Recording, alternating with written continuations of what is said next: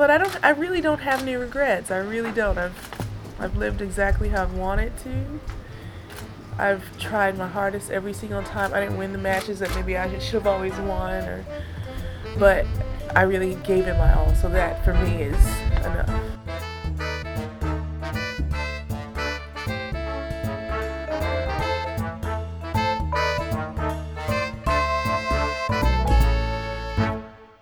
everybody. Welcome back to the Body Serve. I'm Jonathan. And I'm James. This is our pre US Open episode, our US Open preview slash Cincy wrap. Yeah, we have a massive agenda this week. Uh, before we get into that, thank you to the people we bullied into giving us reviews. It is much appreciated. I did want to address one small thing, make a correction, and also a non correction. Okay. To the gentleman who asked about Jack Shu, we do in fact know his name is not Jack Shu. It is just a terrible joke that that we say. Mm-hmm. We do know his name is Jack Sock. However, thank you for correcting me. Ruse is not Italian; she is Romanian. So fair play on that one. Typically, this time of year, we would have just come back from Cincinnati. We didn't go last year. Last year it was actually in New York City, but I think from 2015 through 2019, we've been in Cincinnati every year. Mm-hmm.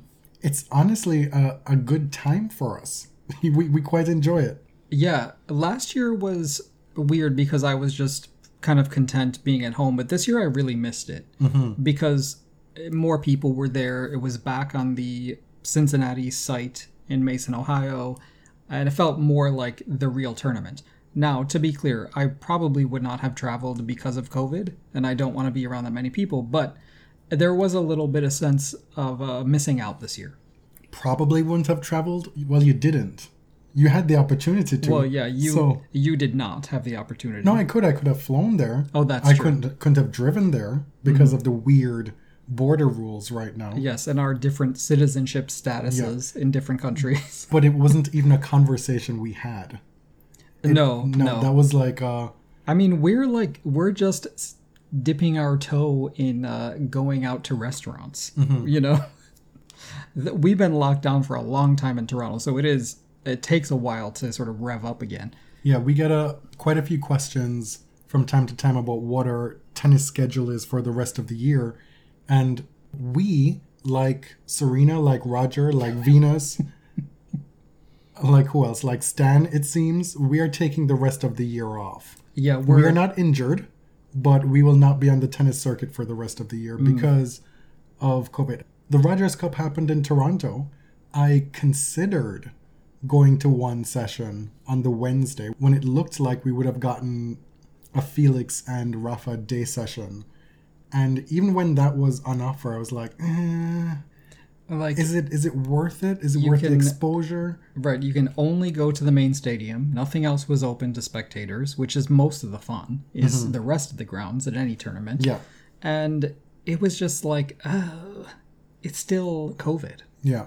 And so when Rafa pulled out, that was such an. E- I'd, I'd already decided not to go before, but when he did pull out, I I felt better about it.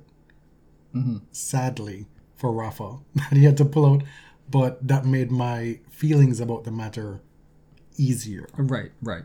Now, I do want to say there has been a lot of Cincinnati slander and defense in mm-hmm. the past few weeks. And first of all, it's not nice to drag somebody's hometown. It's just not, right? Is it okay to uh, drag an entire state? Because Ohio is not a fun state. it's I gotta say it's not my favorite. However, there's got to be some sort of interesting cultural anthropology of spending time in an American suburb if you're not American, mm-hmm. right? I would think you may not love it, but it's a it's an experience. You mean like the time in 2019 when you, me, and Chad recently suspended CC Smooth 13 were in a suburban Ohio bar and felt really unsafe? Oh that time? Oh, God, that was weird because you're like a mile away from Cheesecake Factory, but it honestly felt like a whole different planet. Yeah. It felt uh, very unsafe. We've been to multiple weddings of your friends during the summers of what 20, 2008 2009 we went to like three or four weddings in Ohio. And one particular trip, we went to a bar afterward in the middle of nowhere. And we were just like, we are leaving right this minute. Yeah, yeah. But you know, to the people who say, "Oh, it's such a lame place. Like who wants to go to Applebee's? The players have nothing to do." Like, okay, not not everywhere is Paris, okay? Mm-hmm. Not everywhere can be Rome. The actual tournament site is excellent. Yes. It provides an incredible fan experience. The level of competition you get, the level of access to players and proximity to players is amazing. I think you really have to value what you have at a tournament like Cincinnati. If you're there for the tennis, you can hardly do better. It's one of the only spots in North America where you get the men and women playing at the same time at the same venue outside of say the US Open, I guess Miami and Indian Wells, right? Mm-hmm. Those are three, I guess you would say, bigger cities, more interesting cities than Mason, Ohio. Fine. But they are also infinitely more inaccessible and more expensive. Yeah, you can actually find cheap places to stay around Mason. The food options have improved immensely. Mm-hmm. I mean, they blow Toronto out of the water, mm-hmm. which is sad because of the cuisine that's accessible in Toronto. The volunteers are nice. Like, it is just a good experience. the last time we we intended to go to Miami before the pandemic hit, we were looking at places to stay. That was just wild the cost. You could have stayed in in Cincinnati 3 times over for the duration of that Yes. tournament. And also the cost of a week-long pass to go to Cincinnati is so affordable. The last time I checked it was something like seven, eight hundred dollars for the entire tournament. That's pretty damn good value. It is. So, before we move on to the Cincinnati results, let's recap the very end of Canada because we released an episode, I think, uh, the day before the final. Camila Giorgi surprised everyone by reaching her first 1,000 final and beating Karolina Pliskova. This was actually her first final above the international level on the WTA Tour. Daniel Medvedev beat Reilly Opelka. This is his 12th title already in his young career. Well, not actually not super young, but still 12 titles is a lot. It's his third this year. He's basically run the gamut in that whole American hardcourt swing. He mm-hmm. has a bunch of titles from that. his output on hard courts is next to Djokovic at this point. Like over the course Yeah, of their careers, over the past few years. Nadal's hard court record is criminally underrated. But as far as how the current setup of the tour is now, Daniil Medvedev is a clear number two on hard courts. But for Giorgi, what you saw in Montreal was just how immense her talent is, right? Like we've mm-hmm. seen spurts of this kind of performance from her before and always wondered, well, well, damn, if she's ever able to put it together, what would that look like? And we saw what it looked like in Montreal. She had a, a difficult draw. Like, this is a draw you might encounter in a Grand Slam tournament, beating Mertens, Kvitova, Gauff, Pegula, and Pliskova in the final. Mm-hmm. It was not an easy run there. Camila, uh, man, she is an eccentric character. She and her dad are like on their own little plane over there. She's got her lingerie thing. She's got her Instagram baddie thing going on. Like she simply does what she wants. She clarified her comments about, I don't follow tennis, I don't follow woman tennis, after she won that title. And she was saying, well, when I'm not on the court, I, I just don't care about tennis. I'm not watching. Tennis is one thing. And then when I'm at home, I'm trying on dresses, I'm doing the Instagram thing. She has a very clear work life balance, it seems. And that's something to be admired, frankly. Mm-hmm. The comments were hilarious at the time when she said, I don't follow women tennis. Her clarification actually makes a lot of sense. When you're in a tournament, you're super dialed in, you're there to play. And when she's off, she's off. And in her tennis career, when she's off, she's really off. But she was on and really on at this tournament. Yeah. Pliskova it has been the perennial bridesmaid this year. Like, her career has really come back to life, but Not a bridemaid? Nini, come on. but runner up at Wimbledon, runner up at Rome, like she's had great results. But again, she loses in a final. Mm-hmm. However, she turned it around and she beat Jessie Pegula in Cincinnati. Yes. After having lost to her four times already this year, mm-hmm. we talked previously on the last episode about how different her year could have looked from a now pretty decent one to a pretty stellar one had she not played Jessica Pegula at all in 2021. Right, right. After being out of the top 10, now she's back to number four. And gosh, who knows? She might be number two if Pegula didn't get in her way. And now heading into the US Open, these are two players that you just have to be keeping an eye on. We'll we'll talk about some of the other players that you should be keeping an eye on, but Giorgi, Pliskova, Pegula, they're right up there. Mm-hmm. Now, moving on to Cincinnati, I feel like this week came and went so quickly that it was hard to keep up with the actual tennis. It's the end of the summer, you're trying to fit things in. you know, it's been beautiful weather here in Toronto, and we've had like very little chance to enjoy it. But Cincinnati gave us another Ash Barty tournament win, her fifth of the year. Another Ash Barty masterclass. And at this point, you know, Barty has a pretty big lead as number one, is the most informed player moving into the US Open, Over 3,000 points. right? And has excelled on all surfaces so far this year. She could fail to defend a slam and a half worth of points and still be in good stead. In this tournament, she was very close to double bageling Victoria Azarenka. The score was so bad for most of the match that people were tuning in and saying like, "What is going on? It like is something wrong?" She beat Roland Garros champion Krejcikova, who has kept her her form at a very high level since winning the French. See, that was the match that really impressed me mm. because Krejcikova has not budged one inch since winning the French Open. She's maintained her level. She is a top 10 WTA player firmly Yep. right now. And, And the type of player with a lot of variety to match Ash Barty, but not on this day. No. She also beat Angie Kerber, who's been playing well lately. Now, Jil Teichmann, not to be overshadowed here, she got to the final. Teichmann came into Cincinnati with a wild card, and then she beats Naomi Osaka, the number two seed, the recent Olympic gold medalist Belinda Bencic, the runner up in Montreal, Karolina Pliskova, and falls to only Ash Barty in the final. Mm-hmm. You may recall Teichmann had a hell of a run at some point in the recent past.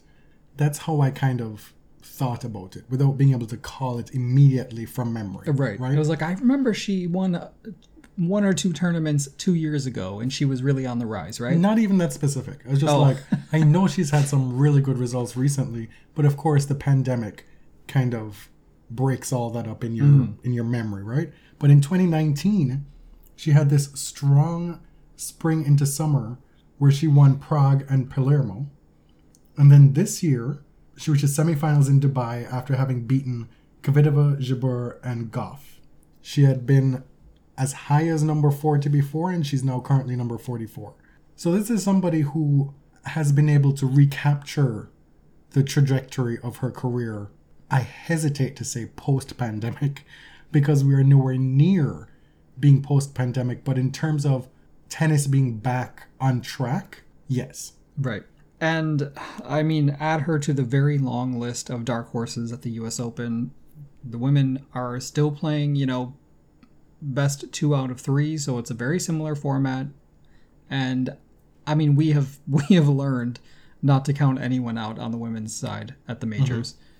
Let's let's go back to Ash for a second because I want to bang on this drum some more, just a little bit more. You know, we've been Ash Barty partisans since like I don't know 2016. We- You know, whenever she started making noise as a player before her retirement. Yeah, but it really came in full force for us when we interviewed her in Cincinnati. Yeah, That was a highlight of our quote unquote careers as tennis podcasters and to watch her career flourish since then. It's um it's kind of crazy. yeah, and we we saw her ascend to world number one. We saw the pandemic halt the tennis tours. we saw Ash stay at home upon resumption in the summer of 2020 and said, you know what, I'm good. I'm going to stay here. I am going to go to the footy. I'm going to get real pumped up. Y'all are going to take pictures of me pumping my fists. I'm having a good time. Tennis can wait. And in the meantime, a lot of folks had a lot to say, saying that, well, why isn't she on tour? What is she doing? Blah, blah, blah, blah, blah. And then when she came back, the usual crap about her not being a true number one, saying that she's boring, saying that her game is boring. And well, all Miss Barty has done since is win. right. She's won five titles this year. She's made six finals. The only one she lost was in Madrid to Sabalenka. And these titles are big ones. Huge ones. Wimbledon, uh, Stuttgart, a prestigious clay tournament, Miami, She's winning Cincinnati. them. She's winning them on all surfaces. right. Clay at the French Open, Wimbledon on grass, Miami, Cincinnati on hard courts, and in this most recent stretch, she's doing it without going home. She's been she's going to be on the road for eight months without being able to go home because of the quarantine rules in Australia. This is immense. We hear everybody on tour complaining now about the bubble life and how uh, rightly so. I mean, it's just a fact. It's difficult to play tennis in a pandemic and have to go through bubbles, regardless of how porous they are. It's not your typical tour life. It's hard. And then when you have to go through that and your only connection to home is coffee beans in the mail or a Zoom call for eight months, that makes it even more difficult. Right. So, uh, you know, a lot of the Australian and probably Asian players are going through this, and they go through it to some degree every season because they're away from home so frequently, but it's really difficult to get back now. Obviously, it's very subjective how you, as a fan, respond to someone's personality and game. So, if Ash's game is not electrifying to you, that's a perfectly valid position. If her personality just doesn't jump out at you, also valid. But it's getting very difficult to argue that she's not a true number one, right? At this point, she is one of the more consistent number ones of the past five, six, seven years. Easily. Easily. It's it's so great how quickly we've been able to move past this questioning her as number one, in part because of the frozen rankings.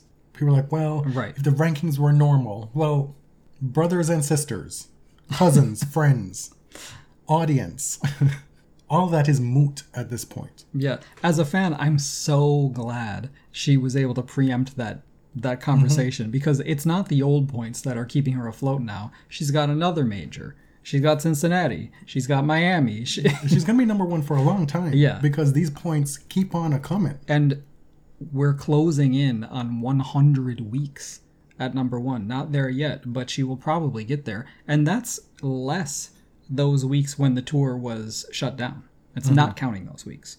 It's a lot. Let's also be clear. Part of this whole Barty's game being boring and Barty being boring is because folks only really ascribe entertainment value to women's tennis and sport in so much as they can bring the drama and the mess. And Ash is just not about that life. No, not at all. I mean, when when you see her at a tournament and in press, like she's just all business. The press may not be her favorite thing in the world, but she comes, does her job professionally, and you get what you get. Like I feel like Ash is very straightforward. she's super polished and uh i mean how many times do you see folks talking about oh that's a popcorn match that's a popcorn match in the wta and it's usually involving scammers No, now don't paint all WTA fans with the same brush because It's there are so many who are really astute tennis watchers. sure you know, but it also often involves mess mongerers that's certainly part of. And y- listen, I love mess too. listen even when it's our faves like the williamses or whatever a lot of the times people get amped up when there's a lot of mess involved mm-hmm. as well you know? Like this is an opportunity for us to to look at the reasons why we watch women's women's tennis and what what it is that we're looking to get out of it. Mm-hmm. Are we watching it just for the tennis or something else? And are we also taking that same lens to how we watch men's tennis? Right. Are we watching men's tennis and Nadal for the power of his strokes, the banana forehand, the craft of his game? Or are we watching it for other reasons? It, I, I find that it tends to be an imbalance, Yeah. and it can be it can be extended to other sports as well. It's kind of a through line, and one of the reasons why women's sport suffers compared to men's sport. And all the while, folks tell us, well, it's it's the numbers. Well, we are going to talk about this a bit later, but look at the Prefontaine Classic uh, over the weekend where the same three Jamaican sprinters went one, two, three again. Uh, Elaine Thompson is closing in on the world record that was previously thought to be unapproachable. And who was the first person interviewed? You know, this was billed as Sha'Carri Richardson's return. The way that women's sport is covered leans heavily on the drama, and I understand that's sport in general, but I think as sophisticated fans on tennis Twitter, way more sophisticated than us, people who love tennis for the technique and the stats and all that, they're doing a great service to women's tennis because they're looking at it as a sport, mm-hmm. not as a play, you know, not as a drama. All that is to say, big up yourself, Ash Barty, because you're doing big things. What else happened in Cincinnati? This feels like ages ago, but Naomi Osaka's first press conference in Cincinnati made international news, as could be expected. Mm-hmm. Well, could be expected, but also aided by a lot of salacious reporting on the press conference. Because Yes. the press conference happened, we weren't there, but reading about it on Twitter, you got at least five different takes on what happened. Very different readings on the same events. Mm-hmm. You, and had, then you had folks who weren't there, but then went and watched it and came back to report a whole bunch of mess about it as well. right.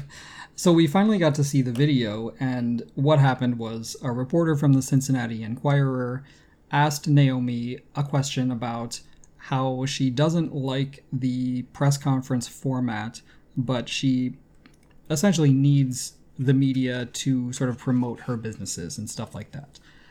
It wasn't, you know, it wasn't the most tidily worded question, and Naomi actually did ask it to be rephrased because I think she wanted some clarification. And she made a good faith effort to answer the question, which she always does when she's in press. the moderator was like, "Do you need a minute?" She's like, "No, no, it's fine. I, I, I. This is interesting." Mm-hmm. So she she did answer the question, and then it moved to Courtney Nguyen to ask uh, a different question, and it was clear that Naomi was tearing up, mm-hmm. and she started crying. So she I mean, what a totally shit position as a reporter to find yourself in. Right. And Courtney actually started her question with sorry because she clearly saw what was happening. Uh-huh. So Naomi did leave the room.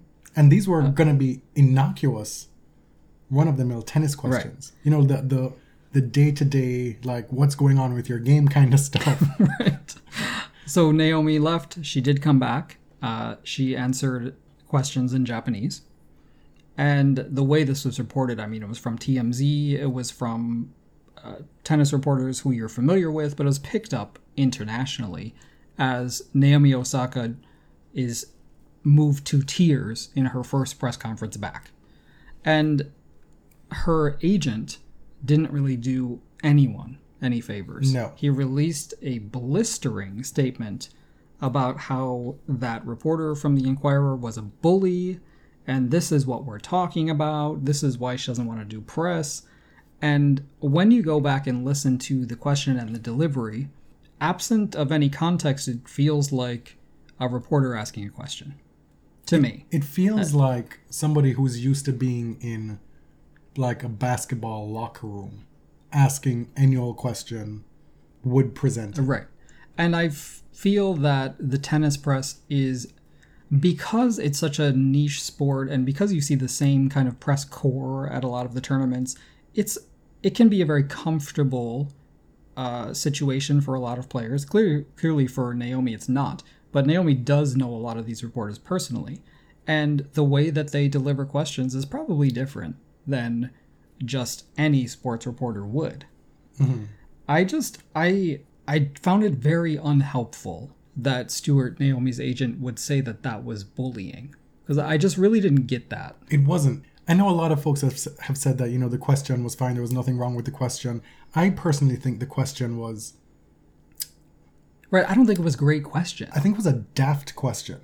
frankly, I thought it was a question that some, that he probably thought was like, well, hmm well, what about this, ma'am? And in fact, there was a lot of false equivalence. There was a lot of not really understanding what's going on here with Naomi Osaka. Because Naomi Osaka does not need this tennis media. You're conflating media with tennis media. That's the thing. Tennis Yeah. media is not Vogue. And it's it's also not their job to promote Naomi's businesses. No. And right? so, when he's presenting this idea that Naomi needs the press, there's this reflexive relationship that she needs it to then promote herself. Let's be clear about what press we're talking about. That's not this pre tournament interview at the Western and Southern Open. right, So you're throwing out this very loaded question that she's trying to make sense of, but it's in a way nonsensical. Well, I think the the issue is that the question was loaded with assumptions that the interviewee has to either accept or cut through in mm-hmm. order to answer the question, right? The the a- proposition was you don't like press conferences, but you need the press for this. And so, how do you answer that question? Do you, do you accept the premise of the question or not? And she actually really tried to to answer it. The fact that she started crying could, I mean, I don't know why. Like that that could be any number of reasons. Mm-hmm. She said that she is struggling mentally, and we should believe her. I just like I don't like that some people painted a target on this guy's back. You know, that was unfair. Yes, I agree. But also, we shouldn't be looking to her response in press conferences as some grand indictment of her relationship to press conferences or her own personal well being. Yeah. You know, yeah. like she's just And- going through something right now. exactly. Sure, And- something happened at the French Open. Y'all know what that was. There's been a lot of talk about it because of who she is. But right now, like she's going through something. She's trying her best to still go through the process and do it. And she came back. She answered more questions. She came back again after her match. Um, And it was fine. and she said she's really happy to be back on Yeah. court. And Naomi moved on, and we should move on. she led us into her thinking about the whole thing. The problem here was A, the reporting about the initial press conference, and B, the agent. Because one of the things that continues to happen now, and Naomi, I should think, or I would hope, would get on top of it, is that this agent, Stu, whatever his name is, he's presenting her as somebody without agency. Yeah, so I I would really like to see her treated as an adult woman. Mm-hmm. Right? Like I I just I just can't imagine that she drove the drafting of that statement. Well, it happened so quickly after the press conference. It was like within minutes. I, I highly doubt it. But in the meantime, this dude is just running wild out there. At a certain point, she's also responsible for what he does. She's paying him. Right, of course. And uh, again, she's an adult woman, so we Yeah. do have to hold her to that Yes. standard as well, if we're going by our own standard. But onto something a bit more lighthearted. It's rare that we can call something having to do with Yastremska lighthearted, but she played Caty McNally in Cincinnati. McNally is from the area, okay? If there's if there's two things anybody knows about Caty McNally, one is that you know about her probably because she partners Coco Gauff in most doubles matches. Mm-hmm. And the other thing you probably know about her, if you're in, if you are a hardcore tennis fan, is that you know she's from the Cincinnati area, Right. and that this tournament is her home tournament. Like she's been a thing there for years now.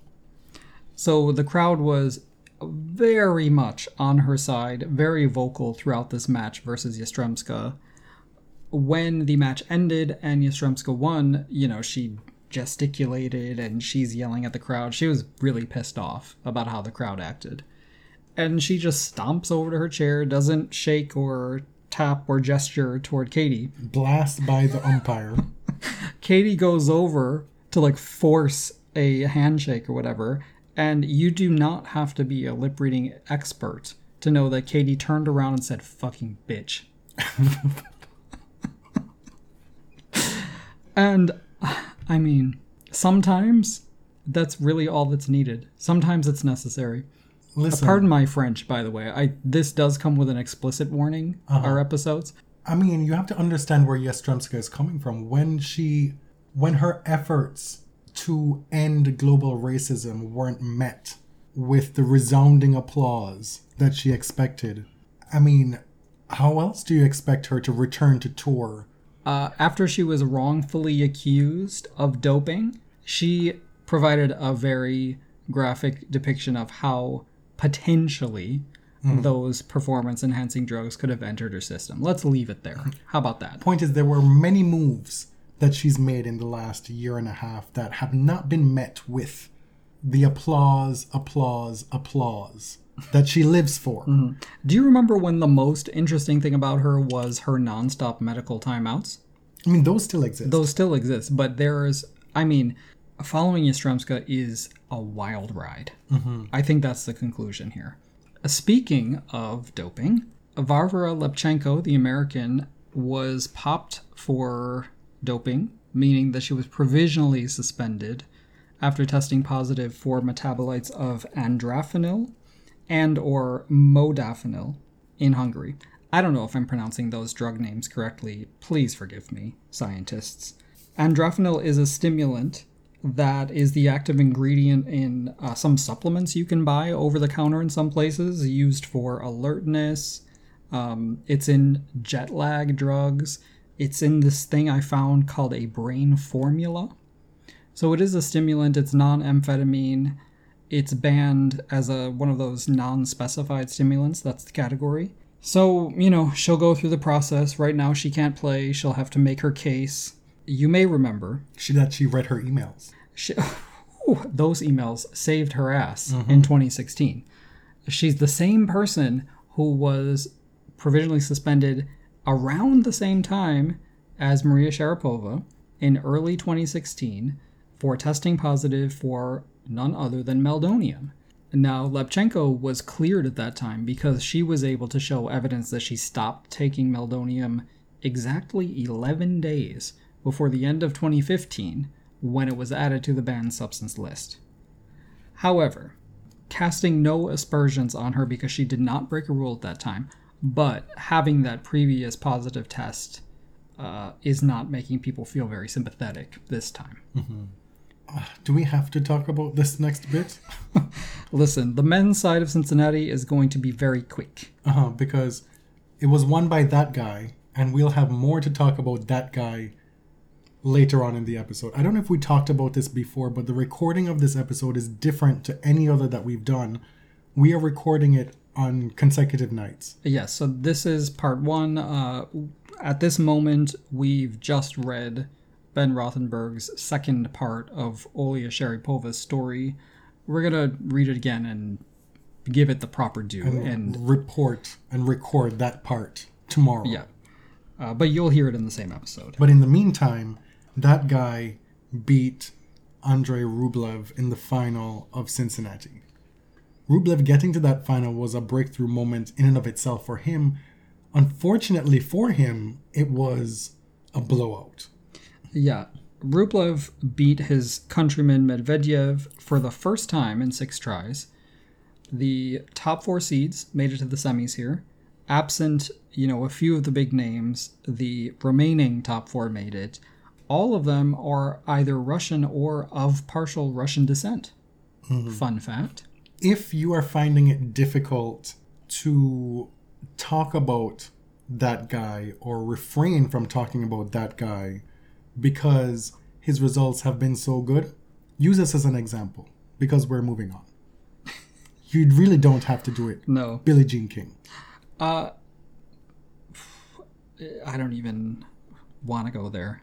Like the level of disappointing is really it's not good for me right now. Billie Jean King is not out here at 77 years old scheduling tweets on her Twitter. Like she has a social media person, right? But at a certain point, I mean, at a certain point, you may have heard some rumbling that your social media person is hiding a bunch of replies. wild. When I tell you, like, Billie Jean has this, or Billie Jean's social media manager, maybe they're they're charged with doing this. Maybe this is something that Billie has instructed must be done. But every notable achievement, past or present, must be commemorated by a Billie Jean King tweet. Mm-hmm. Like, if an ant ran the fastest ant race in history tomorrow, Billie Jean King will be congratulating that ant.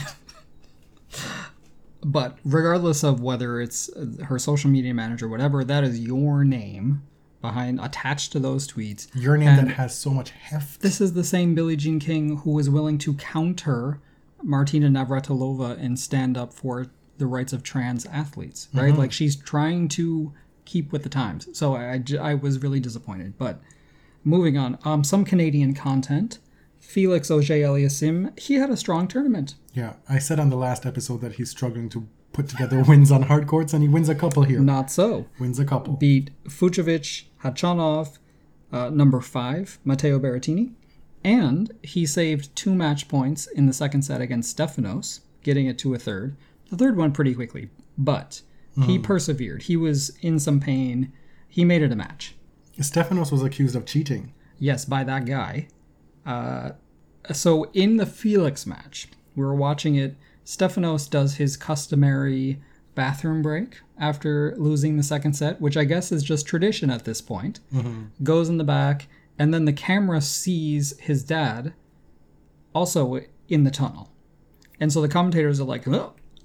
now Why is his dad in Right. the tunnel? What made him have to leave his seat to go to the tunnel, the same path where Stefanos has crossed? Yes. So the commentators did not imply that anything fishy was going on. They, But the mere you mention know, they of made saying sure. that lets the listener and the viewer know Right. where to make that leap. because they were definitely like, huh? Now, in the next day, uh, he's in a semifinal against, you know, that German guy, and he is accused of cheating, of texting with his dad while in the back. Now, there's no way for his opponent to know exactly what was going on in the back, but he said, Oh, I saw Apostolos tw- uh, texting while Stefanos was back there, and he took his phone because it was in his bag. Okay. Um, Zverev would like to be believed. Does that sound familiar to you? Anyway, um, we have no idea what happened. This guy is not the best messenger for um, for like matters of integrity. Mm-hmm. However, I mean, in this case, shoot the messenger, but at the same time, Tsitsipas has developed this unscrupulous reputation. Yes. I mean, his father regularly coaches him illegally during matches. Sometimes it's called, sometimes it's not. When you engage in this kind of shady behavior, you're going to get accused mm-hmm. of cheating. Okay, fine. You can't prove all this stuff. What we mm-hmm. can prove, based on his own words, is the fact that Stefanos Tsitsipas has not taken the vaccine, has no desire to take the vaccine unless he's mandated to take the vaccine. And his brother, Petros, I don't know if you saw this, but Oh, his social media stuff, uh, you said to me today that, oh, well, it doesn't necessarily mean that Stefanos is anti vax. No, no. But no, if it's no. a family thing, Last week, it his comments said it didn't necessarily mean he was anti-vax. When he qualified those comments, it was very clear. yes. And also taken together with the brother's social media output. Like, this is a whole mess of a family. Mm-hmm. And his dad said, "I don't have to." we talk all the time about how tennis players are some of the most selfish athletes on the planet. We're seeing this play out with the vaccination stuff. yes. So let, let's just go through what was said first. In Canada, when he was asked, he said he hasn't taken the vaccine because it hasn't been made mandatory and he didn't see the point. So at that point, I was like, well, that is terrible. However, it seems like he's not fundamentally opposed to the hmm. vaccine. He just simply does not care. But then Now, in Cincinnati, he said, quote, the COVID-19 vaccine has not been tested enough because it is new and has some side effects. I know some people who've had them. I'm not against it. I just see no reason for someone in my age group to be vaccinated yet. For us young people, I think it's good to pass the virus because we'll build immunity. I don't see it as something bad. As I said, it isn't obligatory. Everyone has freedom to decide for themselves what's right and what's not. So several uh, mistruths there. The fact that it's better to build natural immunity we know is false. You can get reinfected with the disease, and the immunity doesn't last very long. Uh, there's no reason for someone in my age group to be vaccinated. Obviously ridiculous because there are other people in the world.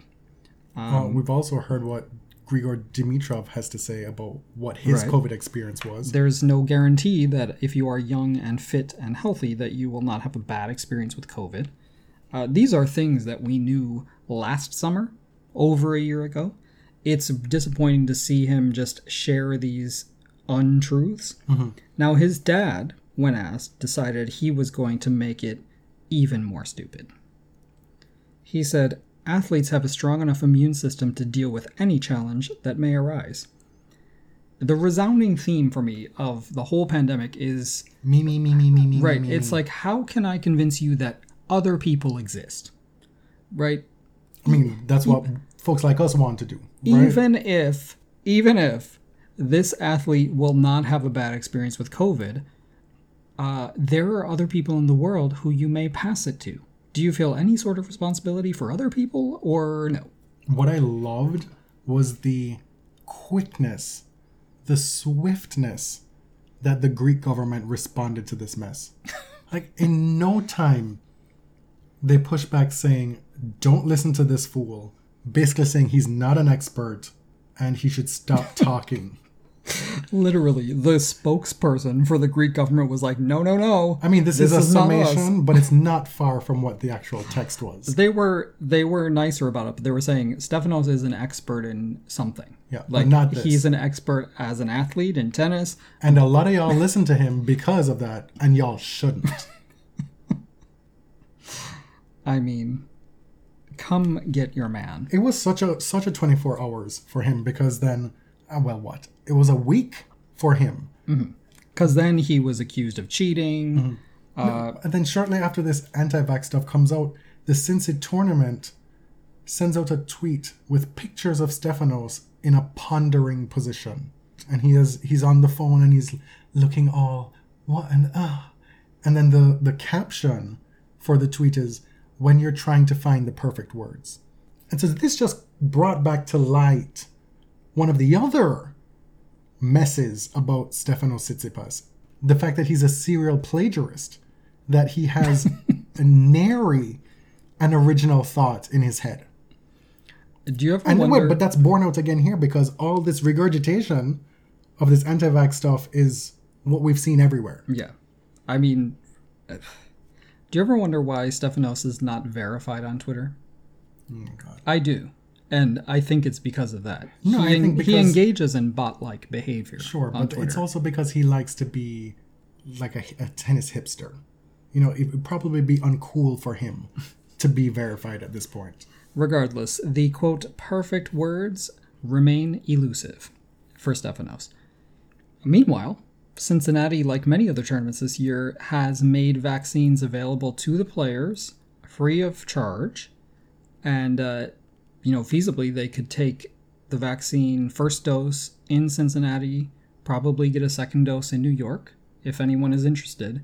But, uh, I mean, it's commendable that the tournaments are offering this because I mean, it's difficult if players are beholden to their own country to go back and get it. The US Open allegedly will not be requiring proof of vaccination for fans with masks only mandated indoors. How does that gel with the New York State va- passport, uh, vaccination passport status I now? don't know. So this is per David Waldstein from the New York Times. He reported today that the U.S. Open is not requiring proof of vaccination, unlike Indian Wells. This, honestly, I just really, really hope this is not a disaster in the making. This week in Winston-Salem, there was a, a bit of a kerfuffle about the lucky losers and the main draw. Nick Kyrgios pulled out at the 11th hour. He was slated to face Andy Murray. Obviously, this is a big ticket match for Winston-Salem. At night, Yeah. Noah Rubin is asked if he will play as a lucky loser against Andy Murray. Apparently, several other people had been asked and they declined. Noah had to take the court less than an hour after he lost his final qualifying match to play Andy. Uh, Was know, it like nearly a three-hour match, long three sets? uh, didn't wasn't really able to put up much of a fight against Andy, but he took his place in the main draw. He lost six two six love. And because of the rules around withdrawals now, uh, Nick, because he showed up to the tournament, because he didn't attempt to play his first round match and retire, he does get the prize money for the first round. Noah, as the lucky loser, does not get first round prize money, and he gets final round qualifying prize prize money instead. Uh, you know, overall, I think most people agree this is actually a good rule because it removes the incentive for injured players to show up, play a few minutes, and retire. Right? But with every rule, there are loopholes. There are things that can happen to make it unfair. And that's what happened at this tournament. Yeah. So where it gets annoying, and I can see how this can be frustrating if you're Noah Rubin. Reportedly, the two other players who declined the spot against Andy Murray, Herbert and Purcell, they were given lucky loser spots for seeded players who withdrew, and they got first round byes because the draw had already been made. So Basilashvili and Milman pulled out. Purcell and Herbert get bye into the second round. Now, tell me, if you have declined an offer to move into the main draw, how are you allowed to accept the next best offer that comes around? How are you even eligible at that point? At that point, it's probably a matter of whoever is still on site. Right. That that sounds very sus to me. Because that is a real question of fairness. Sure. Um, You were given an opportunity to go in the main draw, you said no. It's imperfect. It's Indeed. clearly imperfect. now, we told you that this episode was being recorded in two parts on consecutive nights. This is the official start of the second part. Since this is a US Open preview, it is incumbent on us to go through the draws. Now, we've printed them out on Thursday night. They could change before the tournament starts, but here is our best shot mm-hmm. at looking through the draws. We're going to go through the draws and then we're going to finish up with our thoughts on the second part of Olya Sharypova's story that was published yesterday in Slate magazine, written by Ben Rothenberg. And then, as has been customary for our last few episodes, we're gonna we're gonna come back to some track and field at the end. We sure are, because there was even bigger, and more exciting news today. well, I don't know if it's bigger or more for, exciting for me, Okay. but we'll get there. The big themes going into this U.S. Open are the serious withdrawals from the old guard, Djokovic's march to a potential calendar year Grand Slam. I think those are the big stories. if your fave is over 35, chances are your fave is not playing this tournament. Yeah, they're in danger, girl. Federer, Nadal, Serena, Venus, Wawrinka, all not in New York. Plus Dominic Thiem, who's not old but is also a big name who's pulled out. So if you were wondering, as we have at some point in the last few years, what will tennis look like without any of these big names? This is a window. Yeah. Uh, Sofia Kenin is out as well. After I did my little cheat sheet of the top eight seeds and their results over the past year or so, Kenin pulled out. She has COVID. It's a breakthrough COVID 19 infection because she is vaccinated. She made sure to make very clear I am vaccinated, but I mm-hmm. still got COVID. We talked earlier in the episode yesterday that the Open will not have a vaccination requirement for fans. As it turns out, they're not going to have a mask requirement either. So this is this is a it's a free for all. Yeah, I mean, we know that breakthrough infections happen. Everybody could be vaccinated and might still be passing around this Delta variant, so we hope it is a, a largely uneventful mm. two weeks for COVID. But I don't know, man. Like, you just need to do better than this. Top seed Ash Barty, she headlines the women's draw. There are many, many, many women who stand a shot at winning this tournament. as well as any number of women who we probably won't even talk about on this episode who could break through. Because one of the, the themes of women's tennis in the last couple of years has been this this semi-finalist out of nowhere. Right. We'll talk about the third quarter in a minute, which is the quarter of absolute chaos. But Ash Barty has, you know, the best form coming into this tournament. She's been giving an okay draw. Her third round opponent is potentially Kudermetova, but I want to talk about that next section. No, no, no, no, no, no. You're just blasting past Clara Tauson, who was one of my breakthrough picks of the year, who could face Barty in the second round. That could be tricky. True. Tauson did win her first title this year. She's a big hitter. She opens against another Clara, Clara Burel of France. Kudermetova would have to get through Cirstea if she were to reach her seeded third round.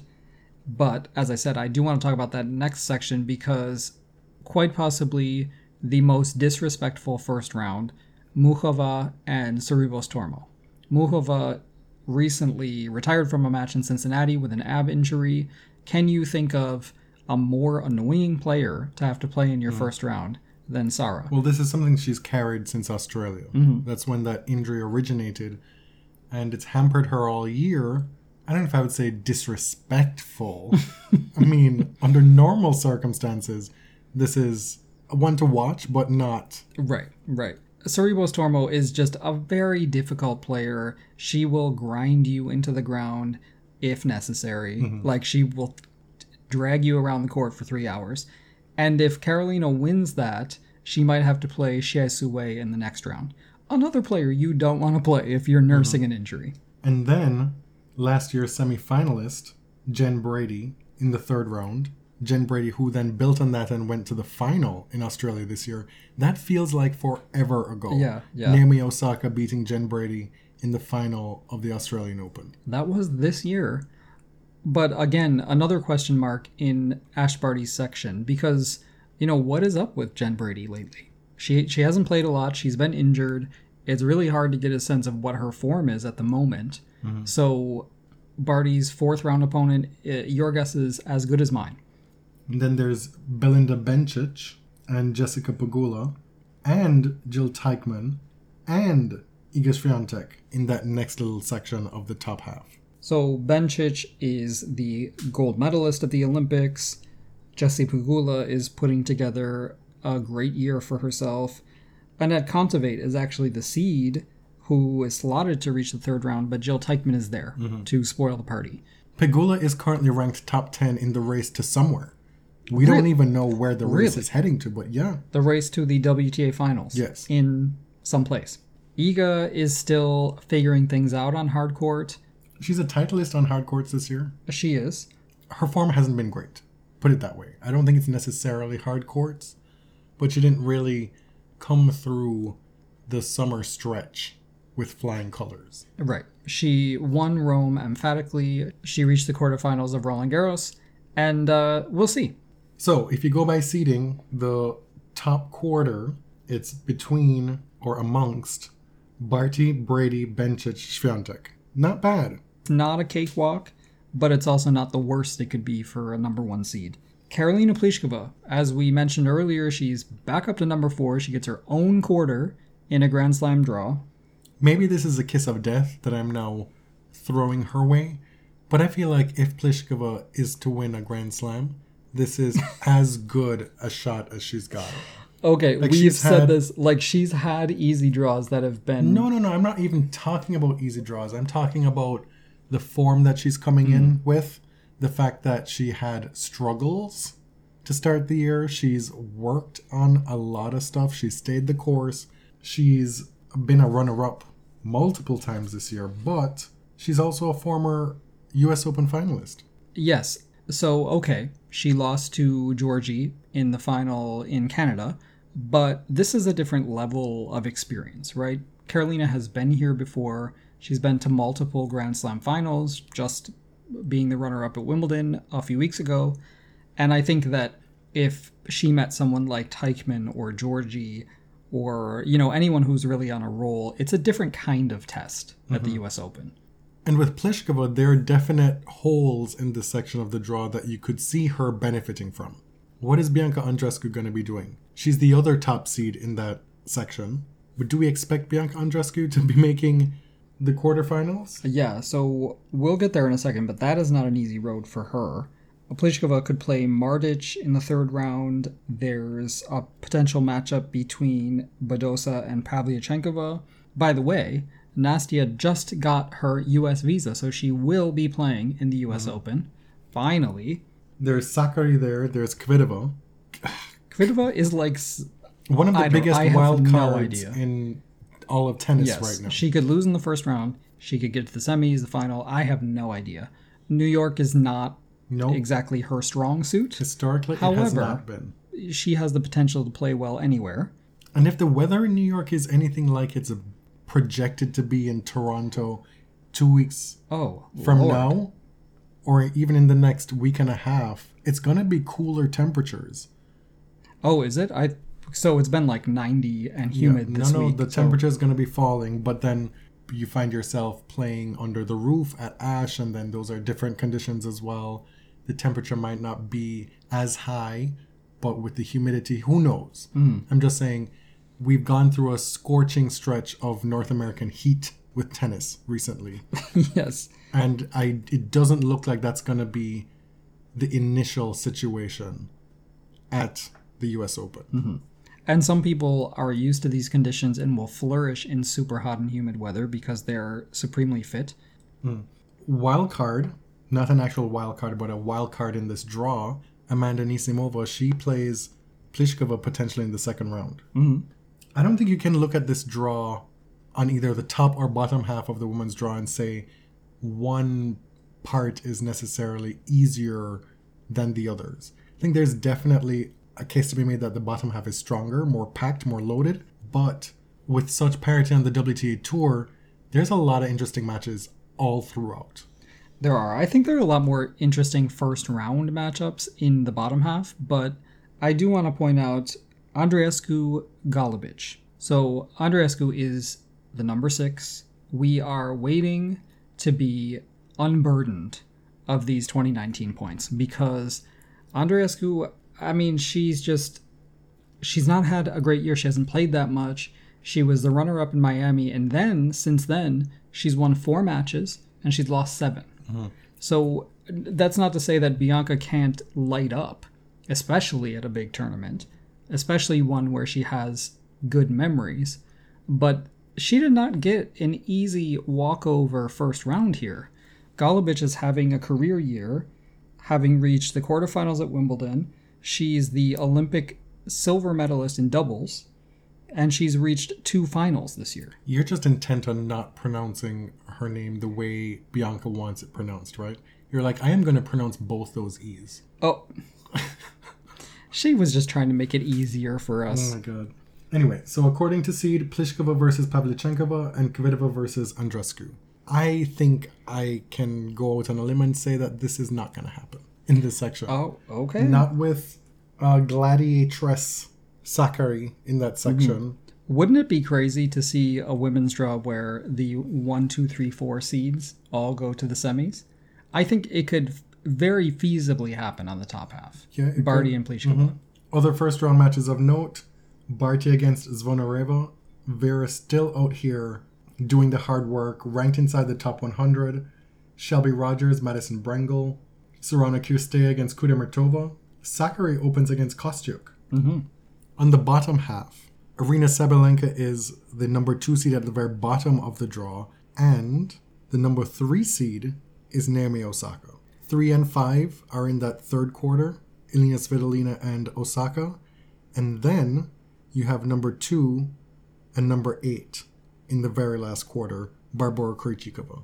Okay, let's talk about this third quarter because this is the one that people are talking about.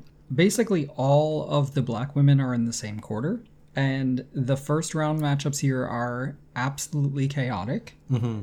This is why the US Open should do the draws in public because people are already saying rigged.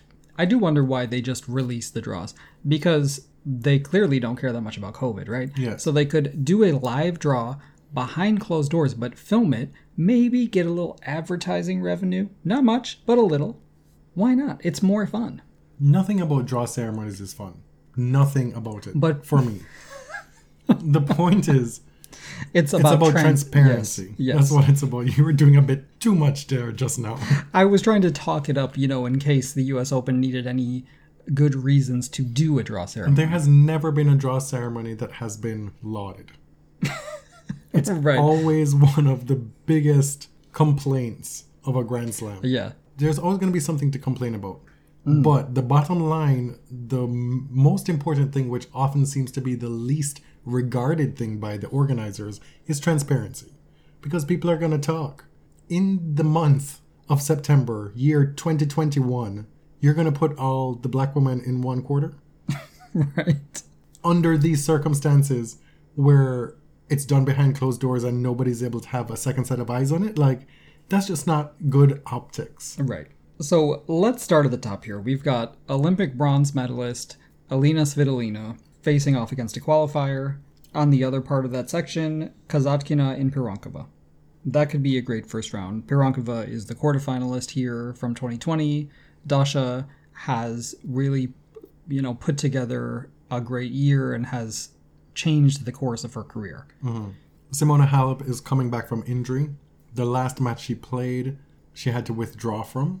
Like this is not uh, a stable Simona Halep. Right. She was recovering from this calf tear that took her out of Roland Garros and Wimbledon. The Olympics, She said she had another small tear and she was trying to take it easy and be prudent before the US Open. She didn't compete badly No. in her first tournament back. No. She lost, but it you know, it wasn't bad. So if Simona is healthy and is ready to compete, uh, you who knows what happens. yeah, it's But- tough to imagine seven matches though at the Well, U.S. Open. exactly. And considering she's opening against Montreal champion Camila Giorgi. Yeah, I mean, I, I was just talking about getting through the first round. This is tough. this is someone who's coming in with a whole load of confidence now, and who could, if Simona is not feeling up to it, could hit you off the court. But it's not just that all the black women are in the same quarter, it's that they're in the same round of 16. Yes. So you've got Svitolina and Simona highlighting that round of 16 to start the bottom half. And then you've got Angelique Kerber opening against Diana Yastremska. Okay, okay, okay. And I, I have to laugh. You, I will be watching that one. Hmm. Then you've got Madison Keys opening against Sloane Stevens, the winner of which will play likely Coco Gauff. Granted, Coco opens against Magda Linette, which is not a foregone conclusion. Madison and Sloane sounds familiar because they were the 2017 finalists, and because they're friends. Sloane has a better record against Madison. That Grand Slam should have been Venus Williams defeating Madison Keys in the final, but that's something I'll take Yeah, to my grave. yeah. But you know, But- at some point, I'm gonna have to get over it. but it happened, and both of these players are unseeded and they're facing off in the first round to go on and play possibly Coco Gauff, uh, to possibly play another U.S. Open champion in the next round in Kerber. Now, if Gauff gets through that, which he's shown a propensity to be consistent at the third round, round of 16 level in tournaments recently and Grand Slams, she could face Naomi Osaka in the fourth round. Yeah. Uh, so Naomi just beat her in Cincinnati. She's beaten her at the US Open before in a very famous match. She has also lost very badly to Spectacular, Coco. spectacular. Just a, a really bad match from in Naomi. Australia. Yeah. Now, Naomi, she thinks she's not far from her best form. She just hasn't had a lot of practice No. over the past few She may have had a lot of practice, she just Well- hasn't had a lot of match time. Right. She says she's feeling like she's not that far off, and if Naomi says something like that at the US Open, I am inclined to believe her because mm-hmm. of her amazing results at this tournament. Mm-hmm. So by seeding, it's Svitolina against Halep in the round of 16 and Gauff against Osaka. Right. That's a lie. It would by seeding, it would be Kerber against Osaka, but you know, Kerber or Gauff against Osaka. Right. And I don't want to miss here, we didn't mention Rybakina we didn't mention the possibility of the Olympic silver medalist Vondrosova getting through. She would have to beat one of Kasatkina or Pironkova, but she could feasibly be in the third or fourth round. And we're talking about this draw with none of the qualifiers having been placed. Right. So I, Typic- I don't even want to know who they are. Typically, we wait until the qualifiers have been placed, but we're having house guests for the first time in 18 months Since this weekend. Since before you ever heard the word COVID 19. Your parents are coming this weekend. yeah. So um, we're kind of going into this blindly with respect to qualifiers. And we know two things about qualifiers. They're going to be names who have had results in their past, who then pose a specific threat to certain players when they're placed in the draw. And also, these qualifiers have won three matches. They show up in the first round with three wins under their belt, and a lot of times, a bunch of momentum. So we're talking about this, but it could be a lot more treacherous in actuality. Right. So suffice it to say, this third quarter is chock full of dark horses, first of all. It's also got three former US Open champions just in Naomi Osaka's little section there. In mm-hmm. Kerber, Naomi, and Sloane. It has former runner ups at the US Open, and it has Coco Gauff. Mm-hmm. I get all the talk about this quarter, but for me, and you can look at my draw right now that I made notes on, this fourth quarter, I did a little bracket around all the players and I put, what did I put? Wow. Wow. Yeah, I, fourth. I think this is, if you look at the round three matchups from this quarter, this is where it's at for me. okay, okay, tennis hipster. No, no, no, no. You're not being swayed by the third quarter gossip. I'm not. You've got Krejcikova against Alexandrova, Azarenka against Muguruza, Mertens against Jabeur, and then, if this match happens, it's going to be the Rumble in the Jungle, the shot heard around the world, Danielle Collins against Aryna Sabalenka. like, there's a lot of good stuff There here. is, yeah. So those are the third round, the potential third rounds that you were reading out. Krejcikova, like we said, she has not missed. Her year in singles alone, surprisingly, she's at this point now where she's a top 10 player, a Grand Slam champion. Who would have picked that at the start of the year? But when you combine it with her doubles, a three time singles titleist in 2021, and then her doubles prowess, Right. this I- is one of the most well rounded tennis players going right now, period. yeah, we were doing our due diligence uh, before this episode, and I like to do like a rundown of the top eight seeds and how they've performed at the U.S. Open and what they've been doing lately. So her best result is the third round of qualifying, way back in 2014.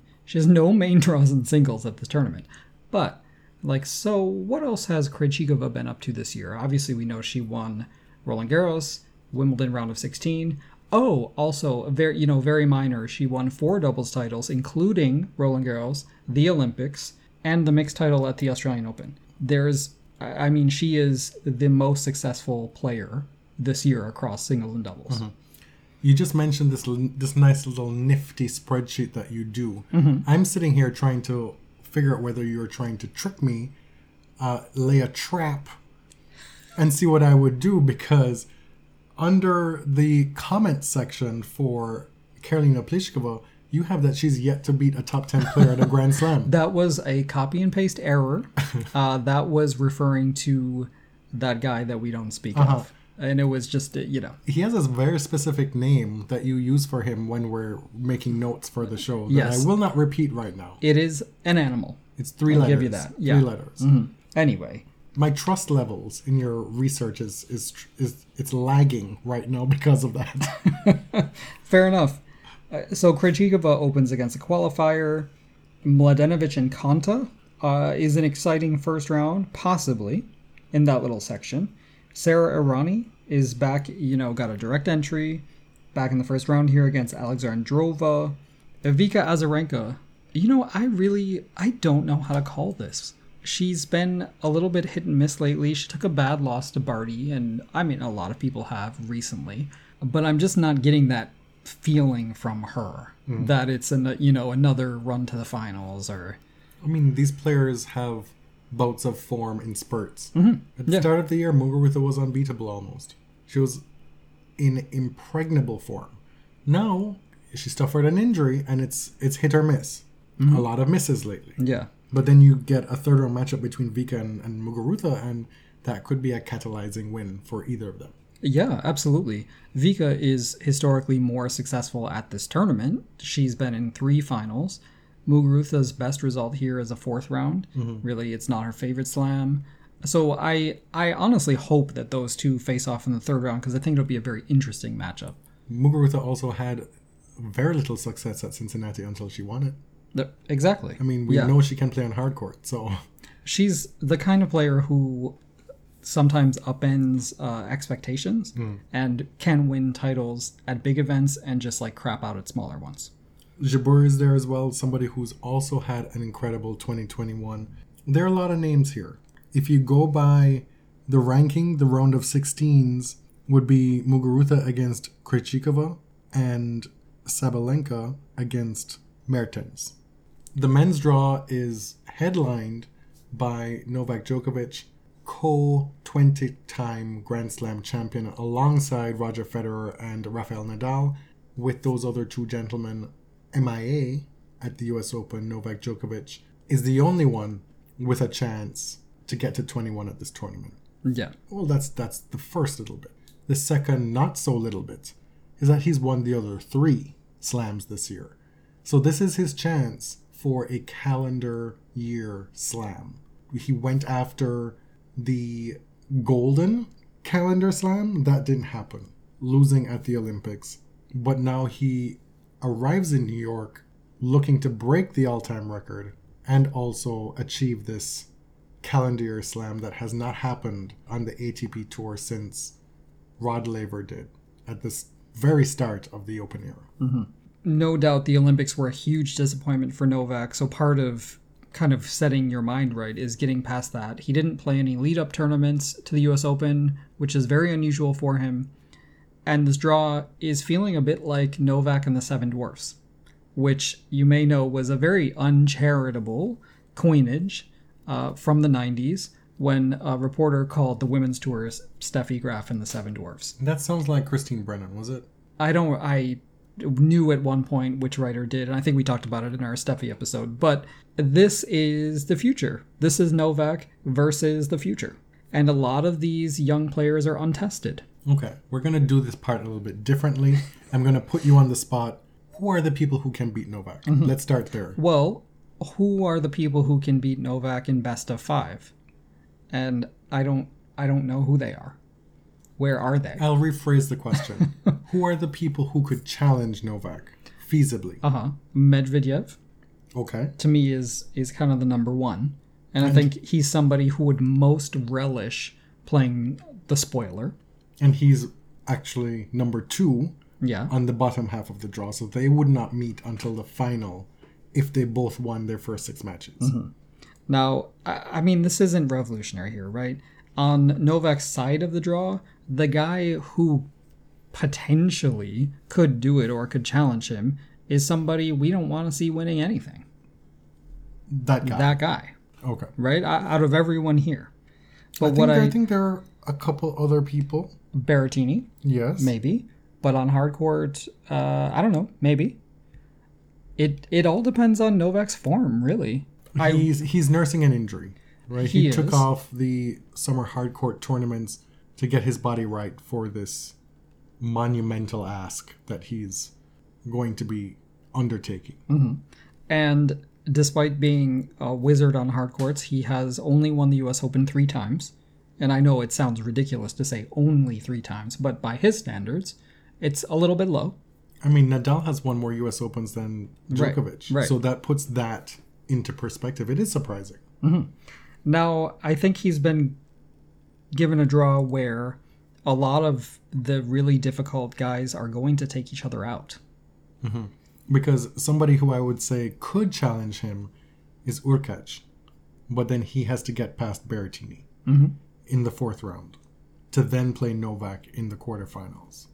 In Novak's uh, section, we've got Goffin as the third round seeded opponent, or Nishikori. Uh, Goffin has to open against Mackenzie McDonald, who had a great tournament at Washington, I believe.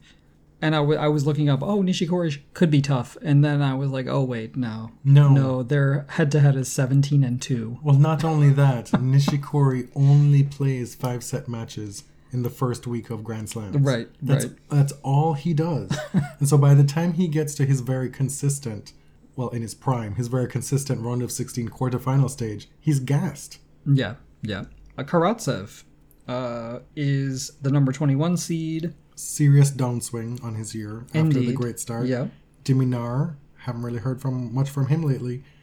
Maybe there's somebody like Sonego who could the Karate Kid who could catch fire again. Jenson Brooksby is in that little section.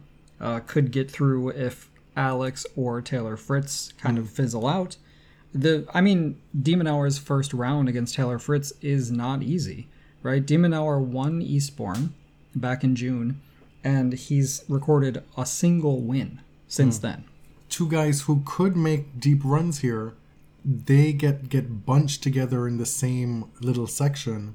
Sebastian Corda and Lorenzo Musetti, both unseeded, but Corda would have to play Pablo Carreño Busta in the second round, and Muzzetti would have to play Opelka in the second round, to then potentially play each other in the third round. That's tough. Oh, we're down in the second quarter Yeah. now. Okay. We're doing more big picture for this. It's not as granular. Okay. My point is to what you were saying. A lot of the guys who you could maybe see be dark horses or making deep runs, they eliminate themselves. Right, right. Or each other. Yeah, Jannik Sinner obviously is someone to watch. He's only ever reached the first round at the US Open, but he is so young that it's just not really a good gauge No. of what he's going to do. you saw. You corrected me about eliminating each other, but somebody who could eliminate himself and has been eliminating himself since Wimbledon is Denis Shapovalov. Had he been able to maintain that form into the hardcourt season, you could you could easily see him making a deep run here, but we just don't know. Right, right. He's the number seven seed down here. He could face Karen Khachanov in the third round. It gets tougher. Well, it gets it gets a little harder to predict past that third round because Pablo Carreño Busta was a semifinalist here last year. Uh, there is Korda, as you said. There's ugh, Basilashvili, Opelka, who just reached the final in Canada. I have no idea who gets through that section.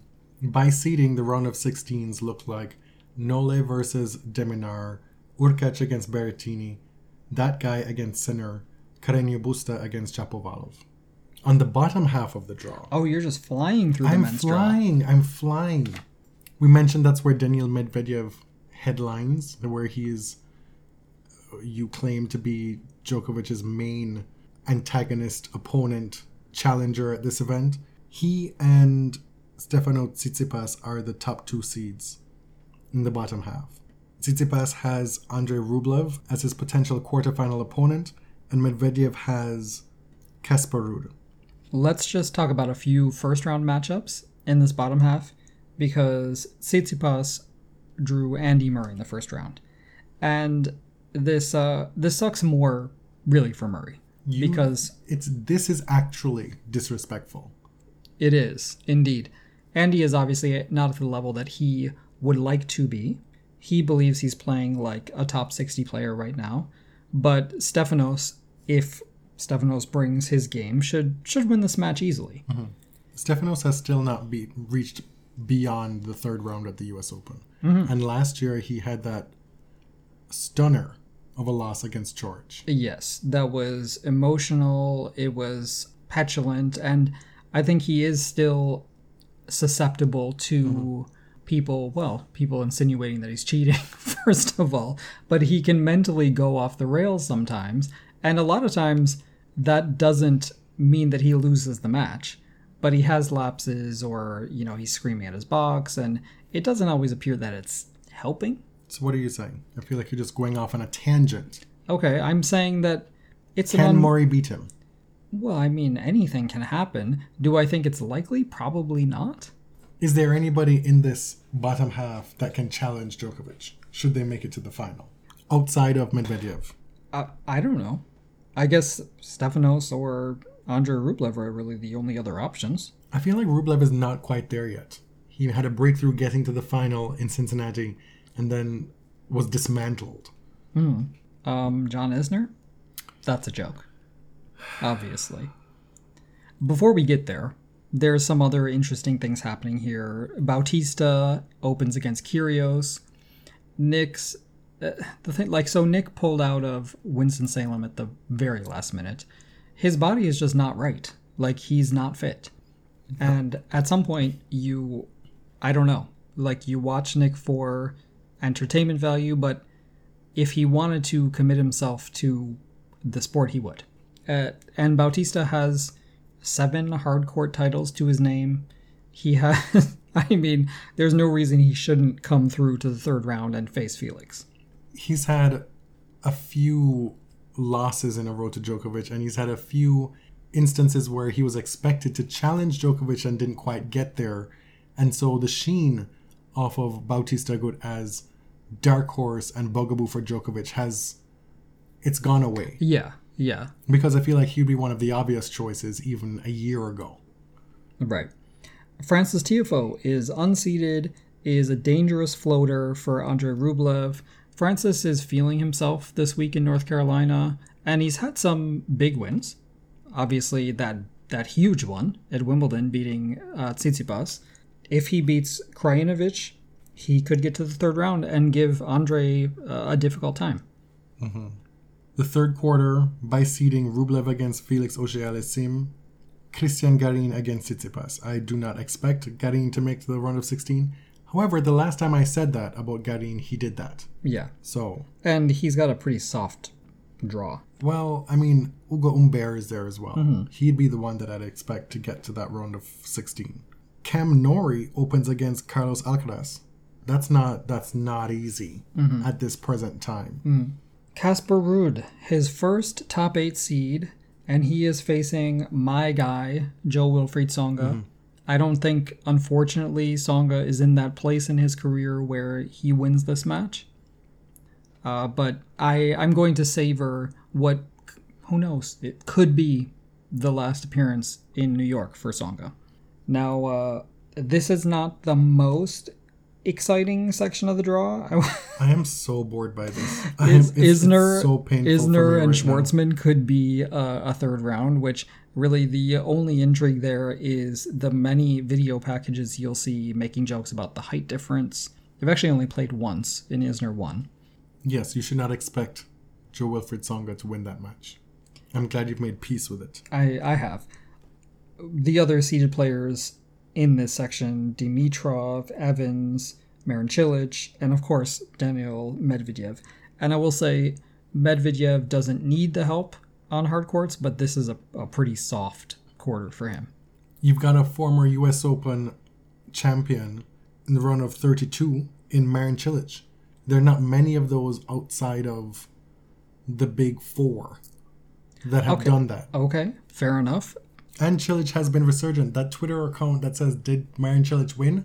It has been saying yes a lot more recently. I'd like to see Dimitrov make a run. He's owed a little bit of Grand Slam luck based on what's happened to him with injury, in particular in the last year or so. There's there's really not that much to say about this section. John Isner opens against Nakashima. Maybe Nakashima can do the business. Fell a tree. Yeah, I find the lately the men's draws at majors are more interesting to me once they actually start going. It's just it's so hard to to look at this draw cold and say, "Oh, this is going to be interesting." This because it does feel like the champions are a foregone conclusion. by seeding Kasper Ruud against Diego Schwartzman in the round of 16 and Grigor Dimitrov against Daniil Medvedev. I mean, I do not pick Tsitsipas to come out of this and make the final. I just don't. Hmm. Hmm.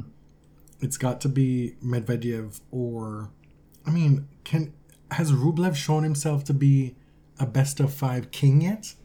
I don't not quite. I'm- I don't think so. trust that. And where do you put your money on Felix breaking through? We've been hoping for that, but he's still only 20. Schwartzman, you're probably looking at a tree of some sort. Yes, yes. And if you're looking for someone to challenge Djokovic, it probably is a tree. I'm so happy the draws are done. It's the least favorite thing I do on this show.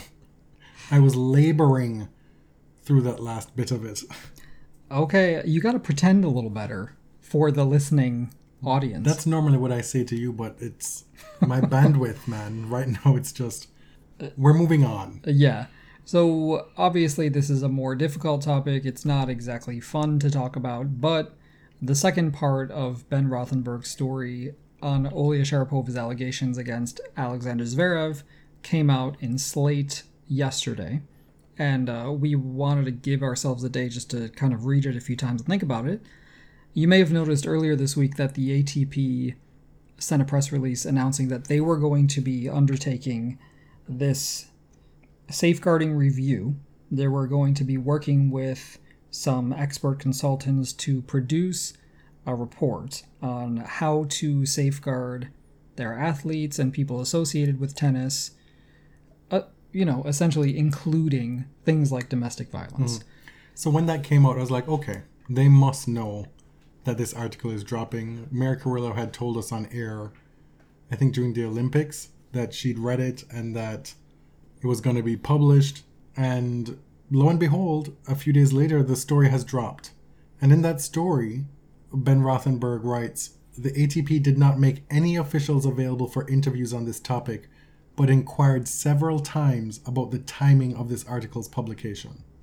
That is that is one of many parts of this story that stuck out to me. Yeah. Alarm bells just went off immediately when I read that because they've clearly not taken any steps to a investigate this themselves, the ATP. Now they're forming this exploratory thing to come up with something maybe possibly down the road to safeguard something. It's all very vague. It's a lot of uh, what do you call it? Word Word salad. word salad. But it is, listen, but it is something, right? This is being undertaken to produce a report. And even before the report has been made, they said publicly that they have a commitment to ensure all adults and minors involved in professional tennis are safe and protected from abuse. So there is an agenda that's driving this review process, and they expect to have a report done at some point in Q4. So it's not nothing, but the ATP seems to have been content to sit on the sidelines and watch how this was all playing out for months, at least from where we're sitting. Right, but if the answer to those questions had been, well, the the article is not going to be published, would the response have been, well, we're just going to sit on our asses as we've been doing? It, it may have, and if you take historical evidence, that would probably be a pretty good educated guess. Now, the story did a good job at laying out some of the difficulties that an organization like the ATP might have in creating a domestic abuse policy, the fact that they're they're quite different from leagues like the NHL or the NFL. They work with independent contractors. They're uh, nomadic, in Ben's words, which can make it difficult because things happen in many different jurisdictions across the world. So I, I get it, but But the- Ben also makes the point that that's a crutch almost. yes, yes. Because you could move on that and act on that from a point of strength to send to then say we have jurisdiction over our players, regardless of the fact that they're quote unquote independent contractors. right. That's been the thing that's been regurgitated to tell us, well, we can't we can't do anything. Roger Federer said that. Well, you know it's difficult because players they're independent contractors. But the bottom line is the ATP is the governing body of men's tennis. So like what mm-hmm. are you doing? And as Ben pointed out, and as we have mentioned since the first story came out last fall, there actually are rules in place on the ATP under which something like this could be investigated. The rule about conduct contrary to the integrity of the game, for example. The ATP already does investigate players for a number of things that aren't directly related to the playing of the game. Hmm. So that infrastructure may, in some way, already be there. Mm-hmm. I thought this article was incredibly well written, and kudos to Ben Rothenberg for finally getting it out, getting it published. The reasons for which it hadn't been done so till now are myriad, I imagine. One of which we know is because that guy Zverev has thrown his lawyers full force against this story, trying to get it stifled. Mm-hmm. I think as this is published, as more quote unquote important people are talking about this in tennis, it becomes more and more difficult to to uh, use that dog whistle that this is just a he said she said. Because you know that phrase is used to diminish the accounts of survivors all the time.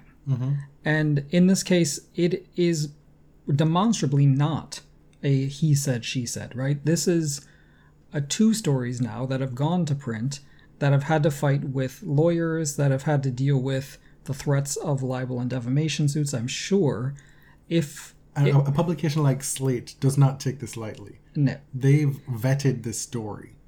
They've done their corroborations. It's gone through legal. Like the fact that it's seen the light of day should be a signal to you that this is not smoke and mirrors. Right. And you can say, well, this is only Olya's version. Well, it's Olya's version along with other witnesses who have been interviewed. A publication like Slate has a fact checking mechanism. There are WhatsApp messages, there's photos. And, it's- again, there at no point, because journalists have to be careful, at no point does the author say, this is what definitely happened. It's always, this is what is alleged to have happened. This is what Olya said happened to her.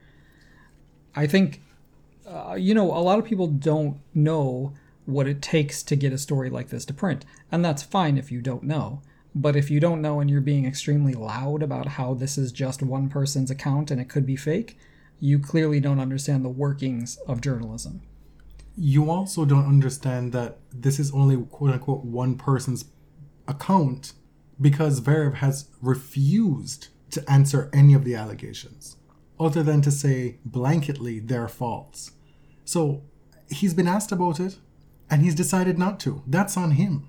That shouldn't be used as a means to discredit Olya Sharypova and her story. He could easily, if it were false, counter her claims, and he's chosen not to.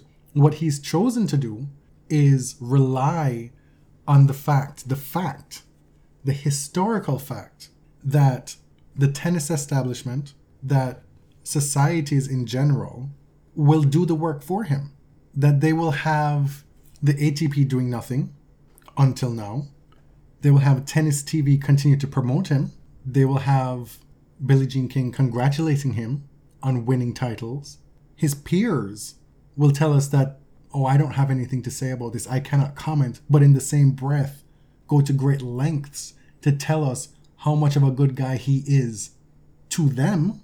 All these little but not so little things that he can just count on that are built into the system to prop him up and discount people who come forward with allegations of domestic abuse. Right. I And mean, th- that's what he's done. he and Team8 parted ways, but Roger Federer still says Sasha's a great guy, and that's very personal stuff that I don't want to get into. Novak Djokovic says stay strong. Uh, okay. There are so many systems in place to protect someone like Zverev. He's wealthy, people think he's attractive, he's White. successful. And the messed up thing is is he's playing some of the best tennis of his career after all these awful allegations came out. Well, didn't you know there are people out there who want to wipe the smile off his oh yes. face, yes. But yet he still smiles under it. You just can't see it. yeah. It's i think those are the lyrics of tears of a clown Um, I mean, this is sociopathic behavior. And the thing that rings true to me from reading this second account, this part two of Sharypova's story, is that we recognize this kind of behavior in many ways. Like the, the little subtle things that abusers do and say to kind of rub it in your face that they know they can get away with it. Hmm. That nobody will believe you. My position and my reputation will protect me. And I'm just going to play in your face just because I can. And I'm going to enjoy it. You're not going to be able to see the smile under my mask, but it's there. so if it's not true sue her sue slate Right? Um, and you know, I just think it requires maybe a little critical thought from folks who are determined to believe that this is all bullshit. Because what does Olya gain from this? Like, what, when have false accusers gained something material from making false accusations? She's not asking for money. She hasn't pressed charges. I can't imagine that this is helping her career prospects. She told us in uh, that story that she's gone up for jobs in Russia and things were going well. And once they did some digging and found out that she'd brought these allegations forward, that companies are like, well, no, I, I want nothing to do with that because they foresee trouble. She's going to be a trouble Right, for them right. in the future. So continue to go on with the misogynistic terms like gold digger, but where is the evidence for that? Mm-hmm. What, where is the gold? Meanwhile, she's the one who's actually suffered. Zverev, speaking of gold, just signed a deal with Rolex. Gold watches, like, yeah. and Rolex out here in this article saying, "Well, we're, we're fine. We're we're aware of stuff that has been said, but we're we're fine." So, th- you know, credit to people like uh, Darren Cahill, Mary Carrillo, uh, the very few folks who do tennis media who have been talking about this now on international TV. I think the conversation is going to get a lot louder over the next few weeks, and I'm sure there'll be more to come about this. But uh, yeah, it's a it's a really shitty subject, to be honest.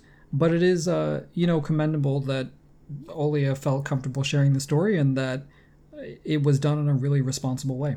And there's a time gap here. The first year was given was published last fall into the winter. And it's been what, 10 months since then?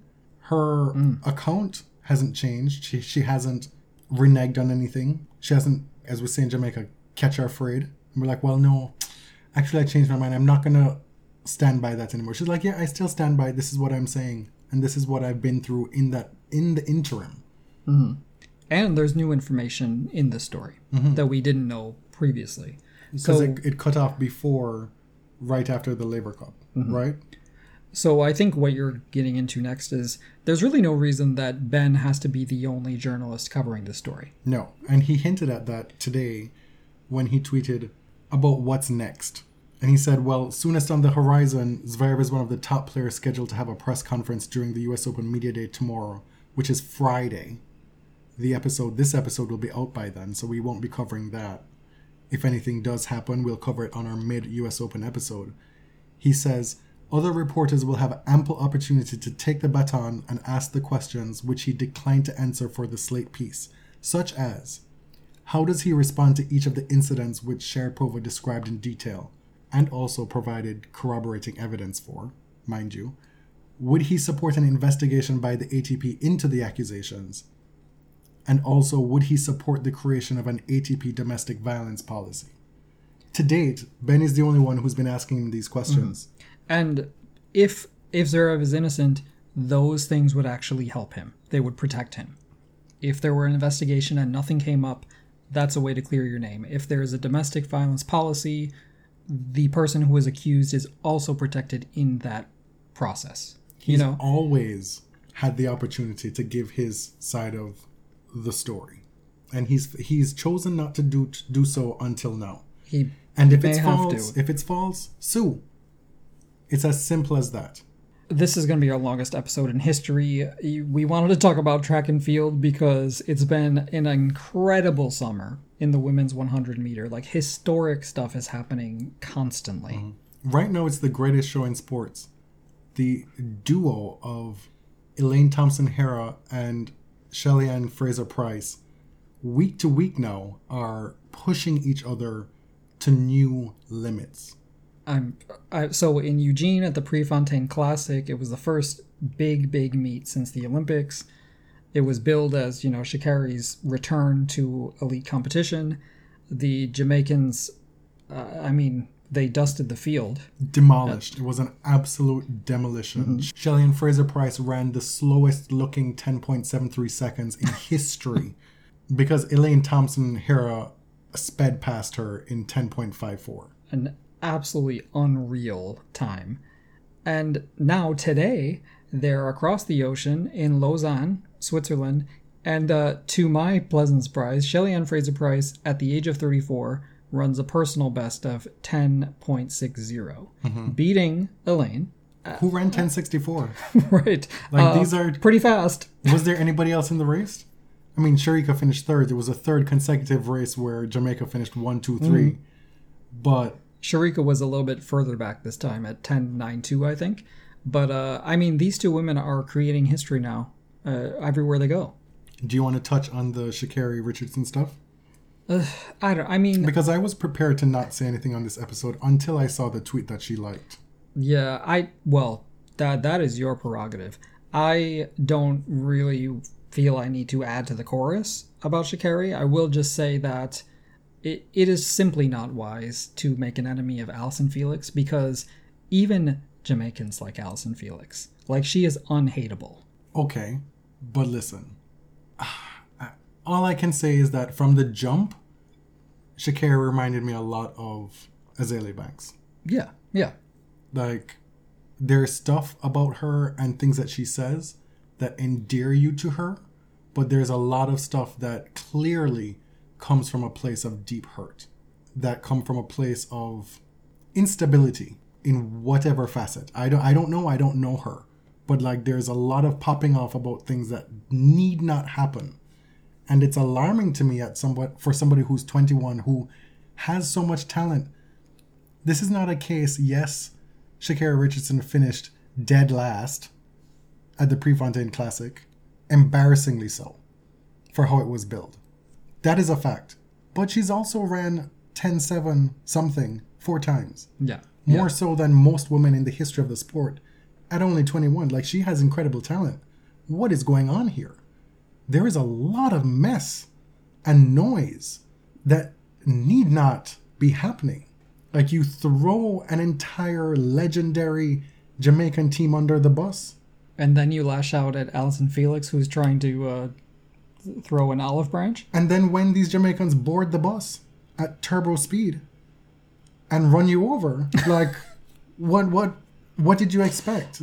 like and do you expect people to be granting you grace in these moments? Hmm. And her supporters did her no favors because they displayed an atrocious level of ignorance about the track world, about the world in general around them, by not knowing what was what. And they found out. Okay, go off. Did you want to mention the tweet, the xenophobic tweet that she liked about Jamaica? To tell tell the listeners. Well, I mean, it it really is your thing. Eh, you know, it was some stupid tweet about how Jamaicans don't wear shoes on the way to their job at the coconut stand. Eh, it's typical like diaspora war stuff, and it's best if we ignore it. But I understand why Jamaicans were particularly pissed off about that. I have nothing constructive to add No, to that that will not come from a place of rage. I'm sure you have a lot of destructive things to say about I it. do, Yeah. and I shan't. And you know, that is 100% you are right. On that note, thank you for listening to this epistle. If an epistle were in audio form. I don't know. It's just it's gone on for a Oh, while. don't get me started on epistolary novels because I'll won't. write a thesis. We're, we're not going to do that. Okay. I'm Jonathan. You can find me on Twitter at tennis underscore John. I'm James at Elliot JMR, and this is the Body Two. L's, two T's. Yeah, don't forget. This is the Body Serve. You know where to find us on Instagram and Twitter. Thanks for listening. Till next time.